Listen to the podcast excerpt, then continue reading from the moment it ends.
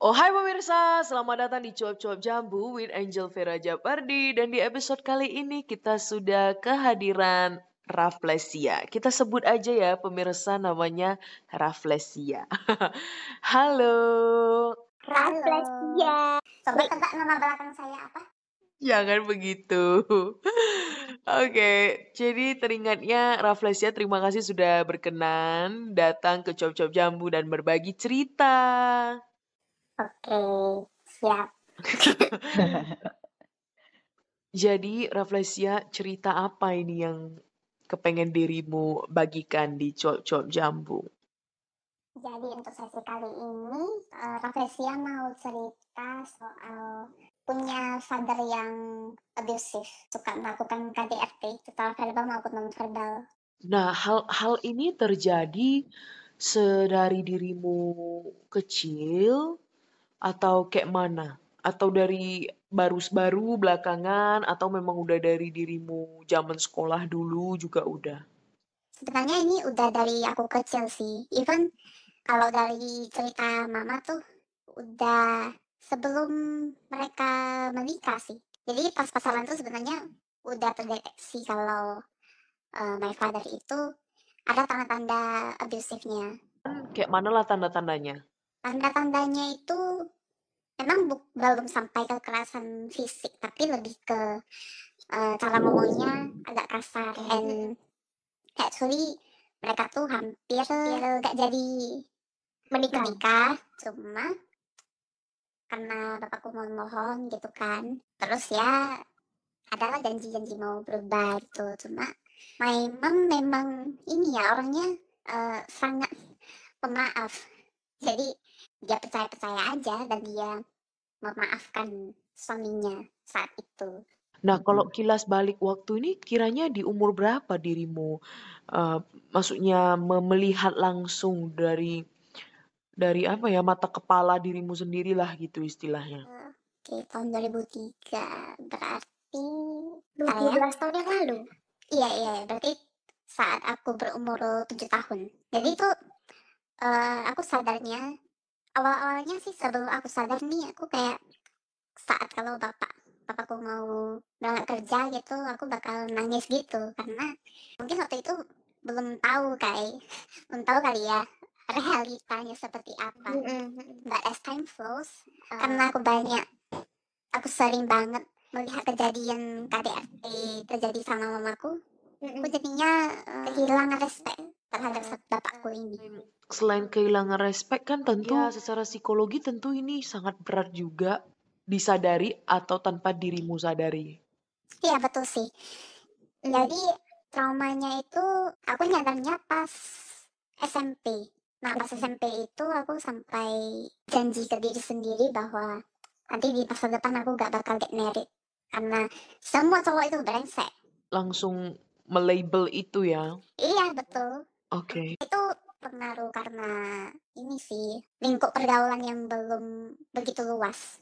Jadi nggak tahu tuh uh, sebenarnya di luar sana ada kok cowok-cowok yang baik gitu. Hmm. Nah terus jadinya kayak tumbuh kembang dirimu sampai akhirnya menjadi uh, apa ya seseorang yang dewasa itu gimana? Maksudnya kayak cenderung diam kah atau suasana di rumah menjadi kayak dingin banget gitu?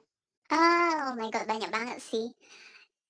Kalau di rumah tuh, even sampai sekarang, uh, masih tetap dingin ya. Meskipun, uh, kakakku itu udah get married, terus istrinya ada di sini, tetap gak beda jauh sih sama dulu pas zaman kita kecil. Karena bapakku itu tetap melakukan KDRT itu, baik secara verbal ataupun non-verbal. Dan itu sering banget kita menyaksikan hal itu. Oke.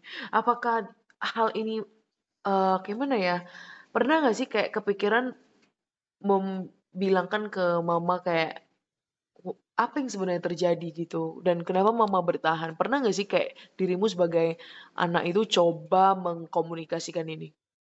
Pernah pernah, karena karena aneh banget ya, kok bisa gitu satu cewek rela disiksa dan bertahan. Ternyata yeah. alasan awal alasan awalnya itu semuanya demi anak Jadi pas awal-awal get married itu setelah tahu kan suaminya ini gak bakal berubah, tapi di saat itu juga secara finansial belum begitu oke, okay, and setelah get married kan my mom nggak langsung resign juga kan. Terus setelah keadaan finansial membaik, uh, akhirnya ya memang rela resign dari pekerjaannya. Padahal pada saat itu dia itu lagi di puncak karirnya banget. Iya, untuk dan uh, supaya bisa fokus ke keluarga ya. Betul. Dan bisa dibilang pendapatannya itu malah melebihi pendapatan dari bapakku. Jadi ya sebenarnya itu sih uh, hal yang dia sesali sekarang karena jadinya kalau dia mau bercerai dia harus mikir dua kali karena kan sudah gak ada pendapatan tetap. Hmm, dilema juga ya sebagai perempuan ini ya. Dan pernah gak sih dirimu kayak uh, maksudnya apa ya sebagai anak kan mungkin kayak menyaksikan itu selama lebih dari 10 tahun mungkin dirimu bisa kayak menjadi orang yang bahkan apa ya mempersuade your mom untuk kayak mah kenapa sih nggak cerai aja gitu pernah nggak sih dirimu kayak pas kecil tidak terpikir untuk mempersuade sih I don't know why mm -hmm. uh, mungkin karena, karena udah capek kali ya setiap hari melihat kejadian yang hampir sama terus capeknya itu bukannya bikin kita mempersuade salah satu dari mereka harus mengalah jadinya kayak eh aduh ya udahlah aku cari kesibukan sendiri aja lah daripada fokus sekali kan oke okay. gitu ya kayak yang lain lagi adalah karena di rumah hampir tiap hari ribut jadinya kalau aku ada masalah pun enggak kayak yang lain lagi adalah karena di rumah hampir tiap hari ribut jadinya kalau aku ada masalah pun enggak curhat ke mereka sih. Jadi udah berapa tahun ya kan udah 17 tahun aku nggak curhat ke orang tua apa pun soal masalahku. Terus berarti dirimu cenderung me menyelesaikan dan menghadapi your own problem by yourself? Iya betul jadi jadinya pas kecil itu aku lebih ke butuh pendengar sih sebenarnya. Jadi lebih banyak cerita-cerita ke teman. Atau kalau enggak kalau yang butuh solusi itu aku cerita ke salah satu guruku. Ya itulah. Nggak pernah curhat ke orang tua sampai sekarang. Tapi teringatnya uh, bapak ini dia melakukan kekerasan ini hanya terhadap ibu atau anak anak-anak juga? 90% ke ibu, ke anak-anak uh, ada. Uh, jadi pernah tuh ada yang sampai dilempar barang-barang masih. Tapi kalau aku, itu sih uh, ini ya kakakku. Mm -mm. Kalau aku, aku pernah ditampar sih tapi aku juga ada lupa karena apa ditamparnya tapi ya mestinya uh, bukan karena problem yang besar banget enggak karena bapak dan mamaku itu kalau ribut itu juga karena hal yang remeh-temeh banget ya jadi contohnya misalnya nih ada kain lap atau kain tel posisinya nggak rapi agak membengkok 123,5 derajat gitu kan. Oh my god itu tuh bisa jadi masalah itu bisa berujung ke KDRT kan. Remeh banget Oke, gitu. berarti bisa maksudnya kayak sebegitunya ya. Nah, jadi gini lah, dari perspektif dirimu sebagai anak melihat ini secara langsung, mengalami juga, kiranya pembelajaran apa yang bisa dirimu bagikan ke orang-orang? Khusus untuk pasangan nih yang mungkin salah satu dari kalian yang merasa uh, kok kayaknya pasanganku ini nggak bener ya, maksudnya ada kecenderungan untuk KDRT you have to decide lah you have to end this relationship karena kan sekarang banyak ya yang masuk ke toxic relationship terus bucin dan jangan expect setelah get married pasanganmu ini akan berubah dengan sendirinya. Itu hmm. sangat impossible. Harus dari orang itu sendiri. Kalau dirimu dirimu secara pribadi sebagai anak gitu. Karena apa ya dari cerita dirimu sih dirimu diriku masih bisa kayak uh, apa ya masih bersyukur juga hmm. karena dirimu nggak larinya ke hal-hal yang gelap gitu loh. Nggak ke pergaulan bebas nggak kayak punya mindset kayak maksudnya mungkin sempat kayak dirimu bilang punya pemikiran kayak oh semua cowok brengsek gitu. Dan dirimu udah langsung kayak oh nggak mau nikah nih in the future. Nah, tapi seiring berjalannya waktu, dirimu juga bertumbuh ya kan? Dan untungnya sih perspektifnya nggak nggak di situ terus gitu. Bisa lebih terbuka lebih bisa stand strong gitu dan nggak macem-macem gitulah intinya kan aku sadar sih aku beruntung banget karena setelah tamat dari SMA terus kuliah aku ketemu teman-teman kuliahku yang backgroundnya benar-benar berbeda banget sama keluargaku karena mereka itu background keluarganya itu sangat suportif banget mm -mm. sangat damai benar-benar gak ada KDRT mm -mm. terus mereka itu masing-masing sangat mengidolai bapak mereka yeah. yang di mana mana itu bikin aku bingung ya pas pertama kalinya. Karena aku pikir apa sih yang bisa dikagumi dari seorang bapak? Bukannya bapak itu figurnya sangat serius kejam galak gitu. Tapi setelah aku cari tahu mereka memang beda aja. Dan sering berjalannya waktu juga ya aku ketemu banyak orang mengenal banyak pria juga yang 180 derajat berbeda banget sama bapakku. Jadi perlahan-lahan trauma trauma untuk get married itu berkurang mm -mm karena dirimu berada di lingkaran yang positif ya, lingkaran pertemanan yang positif. Yeah. Hmm, kalau enggak kan kayak dirimu bisa kayak kepikiran gak sih kayak ih kok kok kayaknya diriku kok gini banget ya gitu. Terus kayak orang lain kenapa nggak gitu gitu? Karena kan tadi dirimu bilang dirimu ketemu teman-teman yang keluarganya itu beda banget ke keadaannya sama uh, karakter bapak mereka itu kan beda banget nih.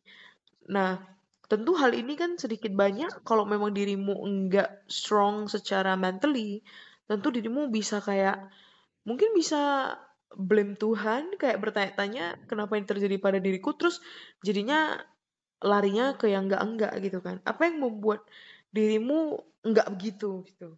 Pertama selain karena lingkungan pertemanan yang positif, jadi dari dulu tuh aku lebih fokus ke yang namanya belajar. Tapi bukan yang belajar harus dapat juara satu enggak sih. Bukan yang seperti itu. Jadi lebih ke ngejar passion sendiri. Lebih fokus ke situ sih. Jadi uh dirimu lebih menyibukkan diri dengan belajar upgrade diri improve diri melakukan apa yang dirimu suka gitu. Betul karena tujuan akhir dari ngejar passion terus dapat uang yang cukup itu tuh sebenarnya untuk pindah dari rumah ini terus punya tempat tinggal sendiri untuk menghindari bapak lah pada akhirnya. Oke, okay. supaya ngerasa lebih damai. Iya betul. Oke, okay. nah um, dirimu sebagai anak yang udah apa ya menghadapi ini semua, kiranya ini para pendengar mungkin di luar sana kita nggak tahu ya siapa yang akan mendengar podcast ini ada pesan apa yang pengen dirimu sampaikan ke anak-anak yang mungkin mengalami hal yang sama dengan dirimu? Yang pastinya, kadang kita berada di satu kondisi di mana uh, kita juga bertanya-tanya sih, kondisi ini kapan ya berakhirnya gitu. Karena ini kan udah negatif banget dan pastinya sifat buruk dari orang tua tuh kurang lebih bakal masuk ke dalam kita. Kayak misalnya aku dulu tuh sangat-sangat egois, sangat-sangat emosional, tapi akan lebih baik sebenarnya kalau kita fokus ke hal-hal yang positif. Karena kalau fokus ke hal-hal yang negatif, ya gak ada gunanya juga. Dan gak ada gunanya juga meratapi nasib. Oke. Okay. Iya, dan percayalah bakal ada orang-orang yang akan memberi energi positif ke kita. Mantap iya. sekali. Aduh positif sekali ya para pemirsa. Oke, okay.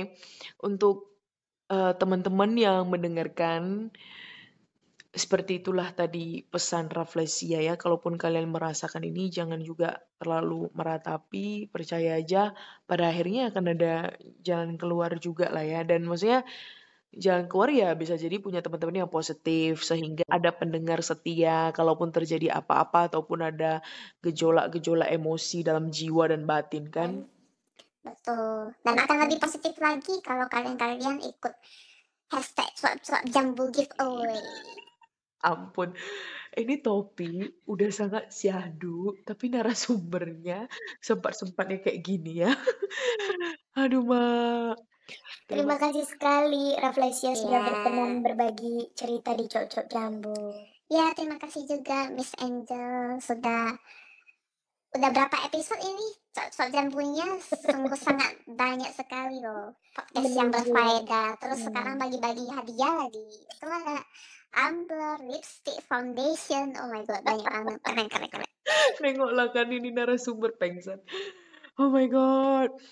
Terima kasih sekali